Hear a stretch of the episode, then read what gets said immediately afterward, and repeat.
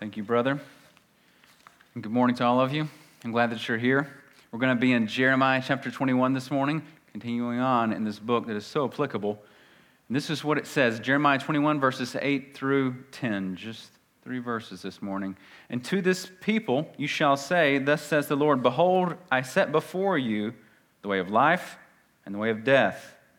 He who stays in this city shall die by the sword, by famine, and by pestilence.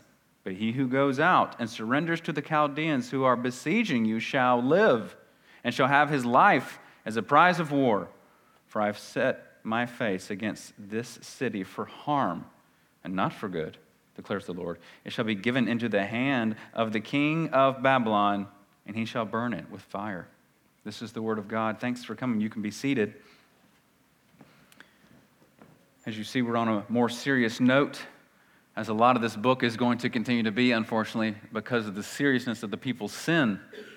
And so let's pray. Please bow with me as we pray that we see our sin as serious as well. Father, I pray that you would please help us this morning to take your word seriously as we ought. Lord, I pray that you would also help us to know the truth that you're also very serious to forgive sin when we come to you in repentance and submission to your word and submission to your will. So, Father, I pray that you would use this word this morning to do both the warning of the sinner and also the welcoming of the one who comes to you in faith. Lord, please do both. Please use it for both this morning. I do pray. Draw sinners to yourself and save sinners, and I pray for us, Lord, your people, your saints, that you would continue to build us up in the most holy faith. Open our eyes that we may behold wondrous things out of your word this morning, and I pray it in Jesus' name, amen. Well, when we were missionaries many years ago, when we were in Belize, now prior to Belize, we were in Costa Rica, but Costa Rica was much more developed than Belize was. Belize is um, not third world, but a developing country for sure. Even the most developed part of the country, which was Belize City, even Belize City didn't have a McDonald's. So that tells you something, right? I mean, if McDonald's isn't even there, goodness gracious. Well, I remember shopping there. We were in a little town down south called Punta Gorda, which was actually the less developed portion of the country. And I remember shopping there and the minimal amount of choices we had when it came to what we could buy. Like, for example, when it came to shopping there, this is actually a picture from a grocery store in Belize. What you see in those bags there is sugar and flour and rice and beans. Now, when it came to buying those things, there were usually only two options. One of those bags was going to be the less quality, and one bag was going to be a little bit better quality. There was a time where the good sugar was nowhere to be found in the country because that's one of the main exports of Belize, because they have so much cane sugar there um, that they, they export sugar. Well, they exported all the good stuff, and only the bad stuff was left for the people that lived in the country. And so that's all. That's the only choice we had was the the, the less quality stuff. Well, we learned when using that sugar in our coffee, it's not good to the very last drop.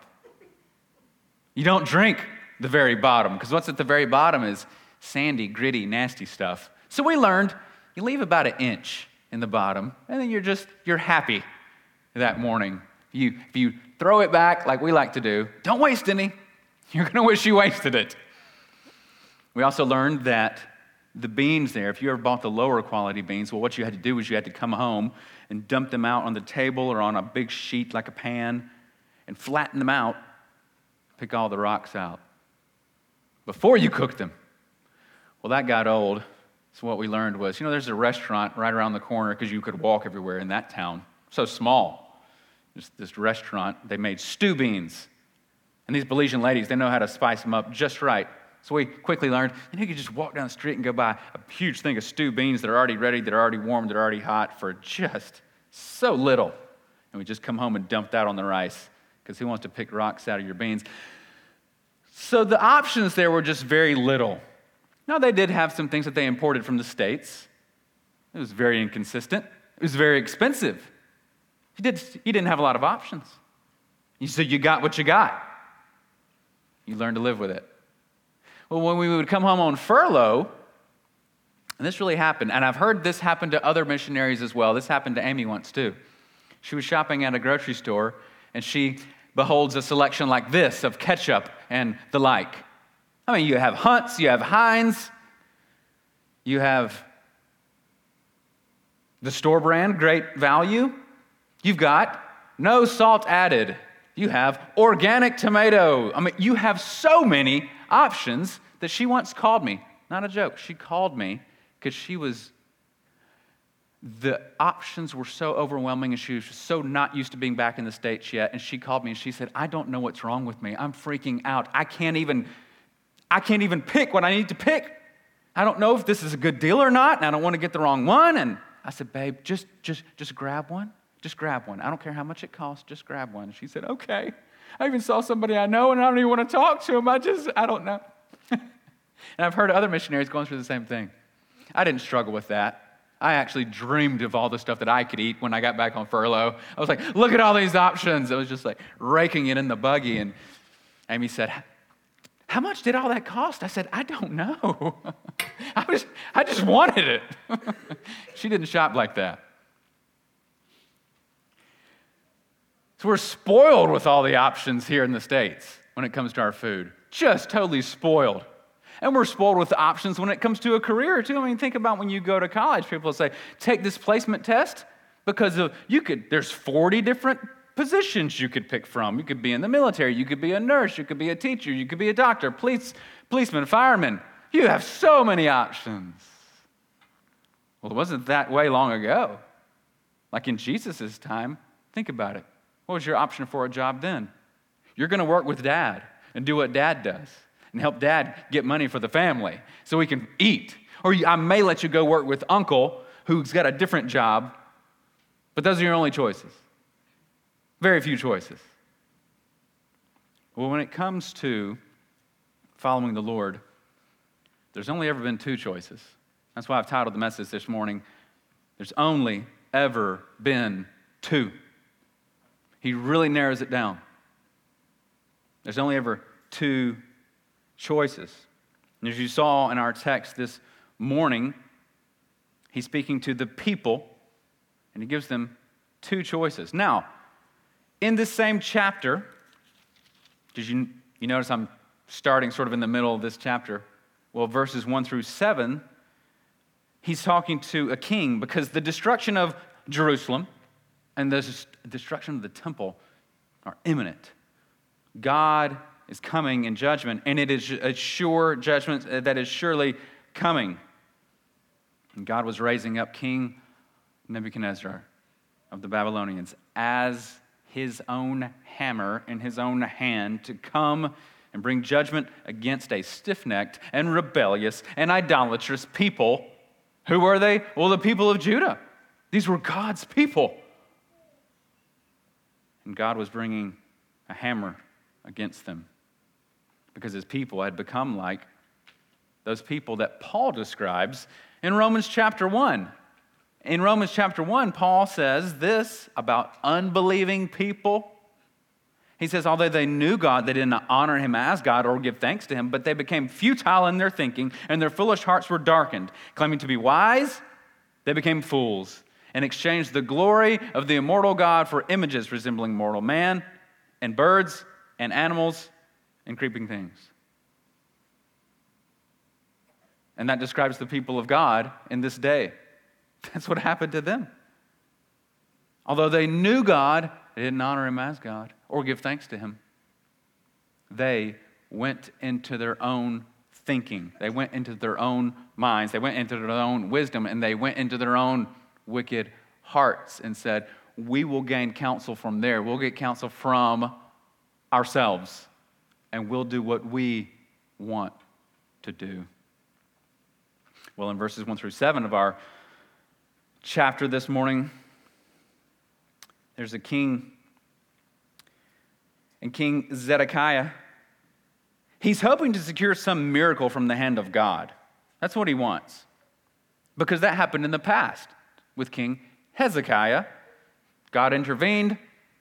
This miracle took place and delivered this king from the hands of the enemies. And so King Zedekiah, he sends these officials to Jeremiah that they might inquire, that he might inquire of God on his behalf.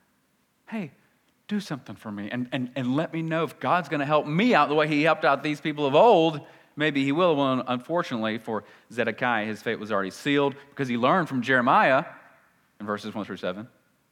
He was, in fact, going to be struck down by the edge of the sword, the sword of Nebuchadnezzar and his army.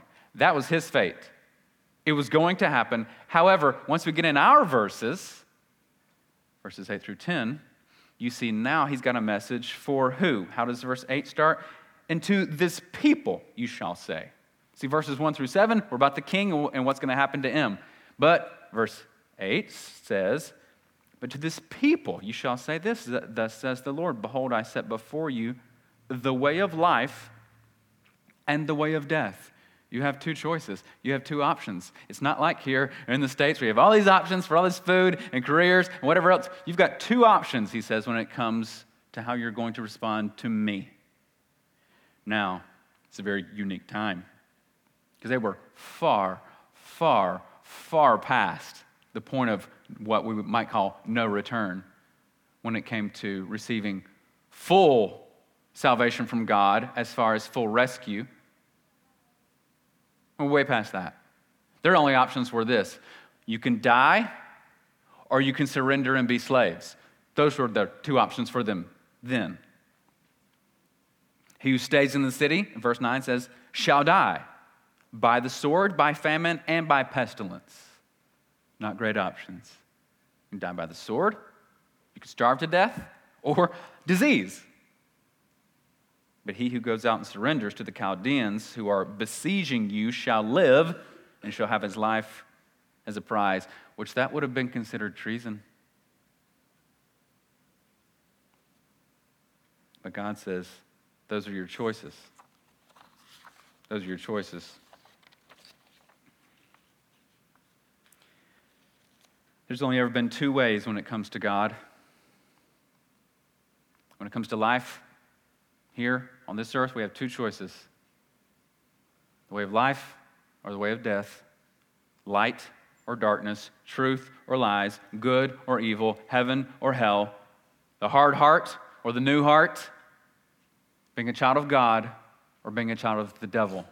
It is very, very black and white in the scriptures. So black and white, that's why some people can't stand it. That's why some people attack the Bible. Because they need it to not be true. When I first became a Christian, a gentleman was speaking to me, and he was trying to convince me that Christianity is false. Once he found out that I was a Christian and I was committed to this way, he was trying to tell me, you know, you really can't make a lot of money doing that, Cohen. And I said, well, it's not about the money for me. I don't really care about money when it comes to the future, possibly in the ministry or not. I don't know, but I'm not concerned about the money. And he said, well, listen, let me tell you this. Listen, I had a brother back in the day when we were younger. You know, he was bad, he was wild, rebellious. And then, you know, he started hanging out with this church group.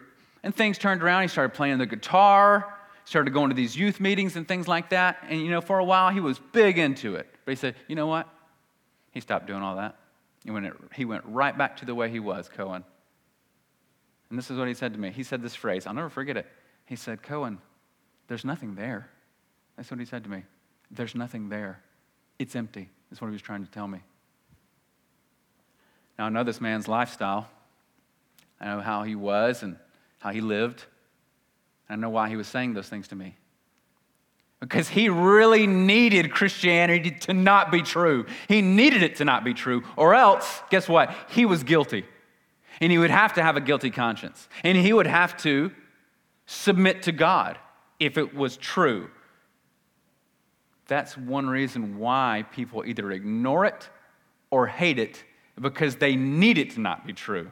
Because if it's true, then they're wrong. And if they're wrong, then they're guilty. And if they're guilty, then they have to feel that guilt and they have to submit to God. And prideful man, he's not into submitting. It's not in his nature to submit to anyone. I'm the boss. I do what I want to do, when I want to do it, with who I want to do it with, how I want to do it, with as much money as I want to do it with. And I'll get money how I want to get money too. Maybe you say it's wrong. I think it's right. Who are you to tell me? Therefore, they have to attack this truth, or they have to change it, or they have to just sort of wink at it like they, they I'll give it a little time. You know, I'll give it a little time to get this person off my back, but I don't believe it. Well, there's only ever been two paths, two ways, two choices. Only ever been two when it comes to God. Deuteronomy eleven. So let's go, let's go back. We're in the time of the prophets. Let's go, let's go back to when God was still giving his law to his people before they even entered into the promised land. Here they are about to get snatched out of the promised land. Let's go back to before they ever even entered it. Deuteronomy eleven, twenty-six and twenty-eight. God speaking through Moses to the people. See, I'm setting before you today a blessing and a curse. The blessing if you obey the commandments of the Lord your God, which I command you today, and the curse if you do not obey the commandments of the Lord your God, but turn aside from the way that I command you today to go after other gods that you have not known. How many options there? Two. The blessing if you obey, the curse if you disobey. Now we're going to talk more about disobedience, because if you're thinking, oh gosh, well, I mean, well, who can perfectly obey? That's not what I'm talking about. I'm talking about perfection in your obedience. I'm talking about direction in your life as a God follower. That's what he's talking about here as well. Like, if you're going to be true God followers, you're going to walk in his commands, is what he's saying. We're not talking about necessarily salvation yet, but we will. Then, towards the end of the book, he brings it up again and expounds upon it a bit more, unpacks it a bit more. Look at Deuteronomy thirty, verses fifteen through twenty. Deuteronomy thirty, fifteen through twenty on the screen behind me. See, I've set before you today life and good, death and evil. If you obey the commandments of the Lord your God that I command you today, by how? By loving your God, by walking in his way, and by keeping his command, his commandments and statutes and his rules, then you shall live and multiply. And the Lord your God will bless you in the land that you're entering to take possession of it. But, now look at this. If your heart turns away, stubbornness of heart, and you will not hear, refusing to listen, but are drawn away to worship other gods and serve them, I declare to you today, that you shall surely perish. You shall not live long in the land that you are going over the Jordan to enter and possess. I call heaven and earth to witness against you today that I have set before you life and death, blessing and curse. Therefore, choose life, that you and your offspring may live, loving the Lord your God, obeying his voice, holding fast to him. You know what it means to hold fast to something? It means you hold so tight you don't let go. For he is your life and length of days, that you may dwell in the land that the Lord your God swore to your fathers, to Abraham, to Isaac, and to Jacob, to give them. There it is again. It's at the front of the book. It's at the back of the book. Sort of like a choose the way sandwich. You get it at the front and you get it at the back. He's telling them, you've got to make a choice. We want to float through life as if there's a neutral. And we'll talk about that in a second. Joshua, even. Joshua, who came along after Moses. He's the one who takes over the reins, takes over leadership after Moses. Well, he gets the people into the promised land. And they conquer a lot of the kings. There's still work to be done. Joshua knows his life is drawing near to an end. And he knows, I'm not going to see the complete finishing of the driving of the people out of this land. You are all, you all are going to have to carry on after me. So let me give you a pep talk. I mean, these are some of my final words, and towards the end of the book, we get a few um, speeches from Joshua to the people, because he knows my time's my time's drawing near. You guys are going to carry on after me. So listen to what I'm telling you. And listen to what he tells them, Joshua twenty-four fifteen. Joshua twenty-four fifteen. You all know this one. It's very familiar. Some of you might even have the last part here hanging up in your home. And if it is evil in your eyes to serve the Lord, choose this day whom you will serve, whether the gods your fathers served in the region beyond the river, or the gods of the Amorites in whose land you dwell. But as for me and my house, we will serve the Lord. He's saying, you've got to make a choice. You have to choose, and there are only two choices. There are not a plethora of choices. There are not a plethora of ways. Scripture shows is very exclusive, very minimal, the amount of choices. Even Jesus said, the path is wide and broad that leads to death, and many go through it. But narrow is the way that leads to life, and few there be that find it. Two paths, he said, two. One is huge. Masses are flowing through it. And one is small. The path going in is a single file line, one after another, one after another, very small. Not a lot of people care to go that way. There's an old um, piece of writing from, we're not exactly sure when it was written, either pre one hundred or just a little bit after one hundred. And what I mean is like the year one hundred. Uh, and it's called the Didache, Didache, which means, in Greek, it just means teaching. That word means teaching, Didache. And it's shortened for the heading that's at the top of this short little letter, because the heading at the top says, the Lord's teaching through the twelve apostles to the nations. So instead of that long thing, they just shortened it to the word teaching. It says, the Lord's teaching through the twelve apostles. Did the twelve apostles write this? Eh, we don't know for sure, but it's sort of a summation of some things that were taught by Jesus and that the early church believed. Well, in the Didache, there's a section about the two ways. I mean, they were writing about this two thousand years ago as well, the early Christians. There's a section in there that says, the two ways. Let me just read from it. There are two ways, one of life and one of death. There's a great difference between the two. The way of life is this, first of all, is you should love God that made you. So that's the first and greatest commandment, love the Lord your God. Secondly, love your neighbor as yourself. We're told that's the second greatest commandment, right? In all things, whatsoever you not have befall, neither do to anyone. So they're saying, and then do unto others as you would have them do unto you, the golden rule. So he says, that's the way of life. That's what they're saying in the Didache long ago. This is the way of life. Love God, love your neighbor, do unto others as you would have them do unto you. They're saying that's the way of life. Just a summation, really, of the greatest teachings in Scripture. But then they say this. This is much more extensive. The way of death is this.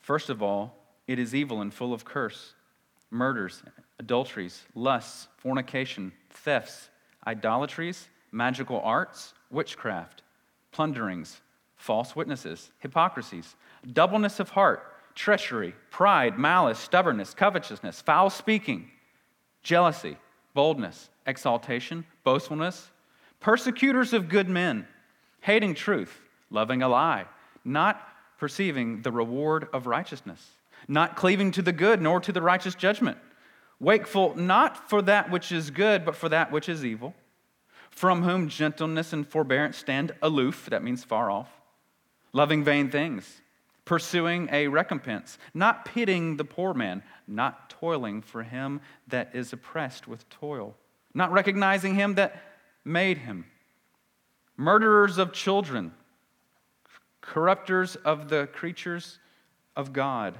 turning away from him that is in want, oppressing him that is afflicted, advocating of the wealthy, unjust judges of the poor, altogether sinful.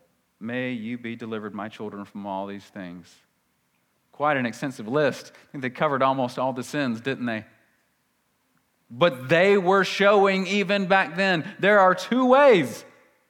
This was, these were the early, early, early Christians, witnesses maybe even of the resurrection of Jesus Christ. And this is what they were saying. Nothing's changed. Nothing's changed from Deuteronomy to Joshua to Jeremiah to what we're going to see from Jesus here in a moment, and even to the early Christians. Nothing's changed. There's only ever been two ways. And we think there's some type of neutral ground. We do think there is some type of neutral ground. I've spoken to people who say, well, yeah, I'm not a Christian, but I'm not a, I'm not a, a devil worshiper. I've heard that saying. They think, I'm just in the middle. I'm, I'm still figuring it out, man. I got time. You think you have time. I did a funeral yesterday for a woman who used to sit right there. Her name is Angie Sandlin. She just sat there months ago even. I did not expect to be doing her funeral yesterday.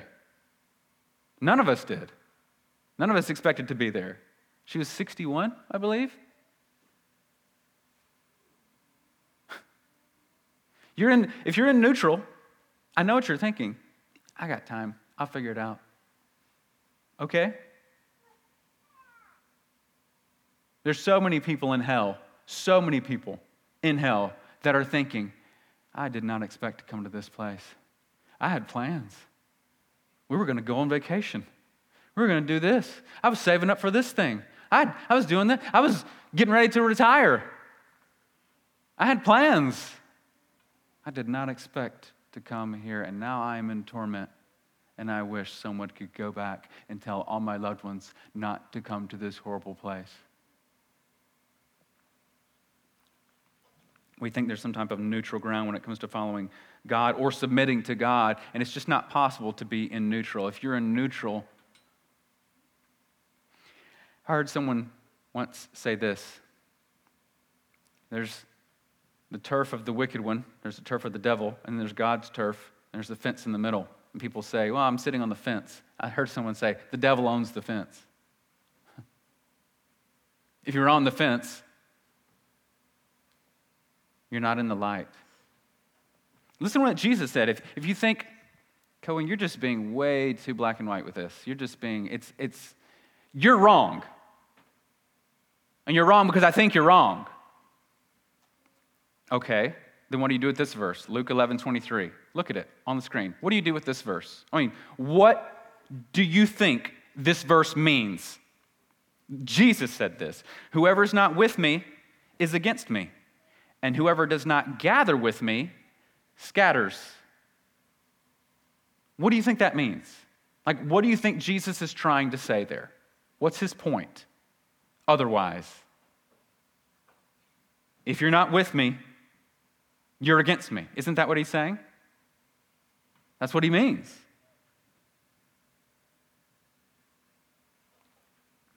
And we sometimes think it's sinful and bad and weird and judgmental to speak in absolutes because we want there to be gray areas. We, we want there to be because we want to fit into the gray areas in our flesh. So very black and white for the Lord in the Scriptures. There have only ever been two ways, and you have to choose. You have to. And if you're thinking, later. Yes, yes, that's a big choice, Cohen. You're right. You're right. It's a big choice, though. So I'm going to think about it. Awesome. Okay. But if you think long, you think wrong. Concerning the people of Jeremiah's day, Warren Wiersbe writes this, since Nebuchadnezzar was doing the work of God and punishing the kingdom of Judah. Now, let me clarify that. Nebuchadnezzar didn't think in his head, I'm doing the work of Yahweh. That's not what he was thinking. He was just thinking, I want this land. This king is not submitting to me. He's not paying tribute to me. And I'm going to go take them over. I'm bigger than them. I'm stronger than them. And that temple has tons of gold in it. and I'm going to go get it. That's what he was thinking. I've got the bigger stick. I'm going to go beat them up and take them because they're not submitting to me. So, let me clarify. He did not think in his head, I'm doing God's work. But we see here, God says, I'm raising up a nation to come and invade you. So that's what he means when he says, since Nebuchadnezzar was doing the work of God and punishing the kingdom of Judah. And since God was allied with Babylon in fighting Judah, listen, to surrender to Babylon really meant to surrender to the will of God. It meant to confess guilt and to submit to the hand of the Lord. Rebellion against the Babylonians was, at this point, rebellion against the Lord. And that was the way of death. And God's people today, as God's people today, we need to recognize that the only safe and sane response to God's chastening hand is submission. Like it says in Hebrews twelve nine, furthermore, we have we've had human fathers who corrected us, and we paid them respect. Shall we not much more readily be in subjection to the Father of spirits and live? The implication of the question is that we might not live if we don't submit to the will of God, unquote, Warren Wiersbe. We might not live if we don't submit to the will of God, he said. And that's one hundred percent true. The will of God for your life is that you believe on the Lord Jesus Christ and be saved, because that's the one way that he's made for man to be saved from sin. And it's the only way that there will ever be. And if you're looking for another way, then you're saying, no thanks, God, gonna do it my way. Because that's the only way he's made. Jesus Christ took the punishment for you that you deserve. It had no business falling upon him. He kept all of God's righteous laws. He pleased the Father. The Father even said of Jesus when he was baptized, this is my beloved Son in whom I am well pleased. You know why he was so pleased with his Son? Because he perfectly obeyed the Father. He kept all his righteous laws. He loved the Father with a perfect love. But he took the punishment of the Father as if he was the most wicked, vile demon from hell. All the cumulative sins of all men who would ever believe ever were placed on Jesus Christ, and he bore that wrath. He drank that bitter cup down to the very last drops. But he didn't stay dead, did he? Jesus said, no one takes my life from me. I lay it down of my own accord. And if I have authority to lay it down, I have authority to take it up again. Even death can't conquer Jesus. It's our great enemy, death, right? Because the wages of sin is death. Those are the wages that we've earned. Jesus showed that he has authority over death and hell when he was raised from the dead. And if you'll put your faith and trust in what he did for you on the cross, cross, you can be forgiven of your sins. You will be forgiven of your sins. That's what the Bible says. The Word of God makes that clear. And we have to submit to that. We have to submit to that way. And it's a glorious way. Why would we not want to submit to it? I'll tell you why you won't submit to it if you haven't submitted to it. Because of your pride. Break down your pride. Break down your pride. Submit to the will of God. It is a good will, and he's a good Father, and he only means your good. You have an enemy whispering in your ear, lying to you, saying, don't believe that. It's not true. It's narrow. It is. It's false. It's made up. It's made up. What about all those other people in those other religions? What about that guy that you work with that you're such a good friend with?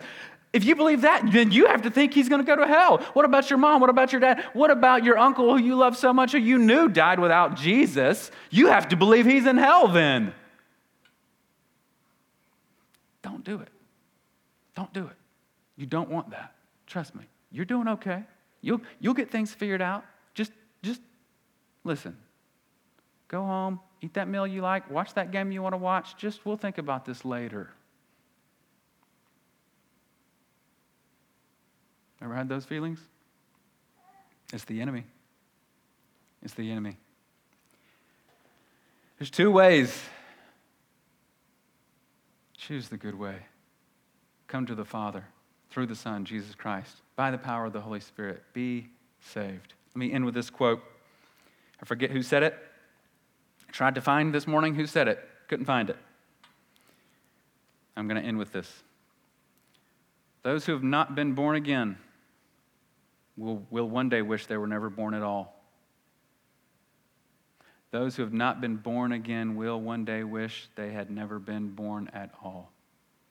I know, this is a bit more of a serious message.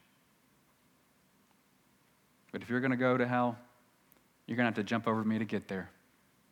I'm warning you today. Father, we thank you for this wonderful truth that there are only two ways, and there have only ever been two ways, but thank you that there even is a way for us to be saved, Lord. You didn't send the angels that send a Savior. You didn't. But you sent man who sinned a Savior. You're giving us a way to be saved. You've given us a way to be saved. Thank you, Lord, that you saved me so many years ago when I was foolish. Lord, I'm so grateful that you drew me to yourself and took me out of the darkness, put me into the light, and I pray that for every soul that's in the sound of my voice that's not saved yet, Lord, save sinners. We love you, Father. We thank you for your good word. In Jesus' name, amen. Amen. Let's stand and sing.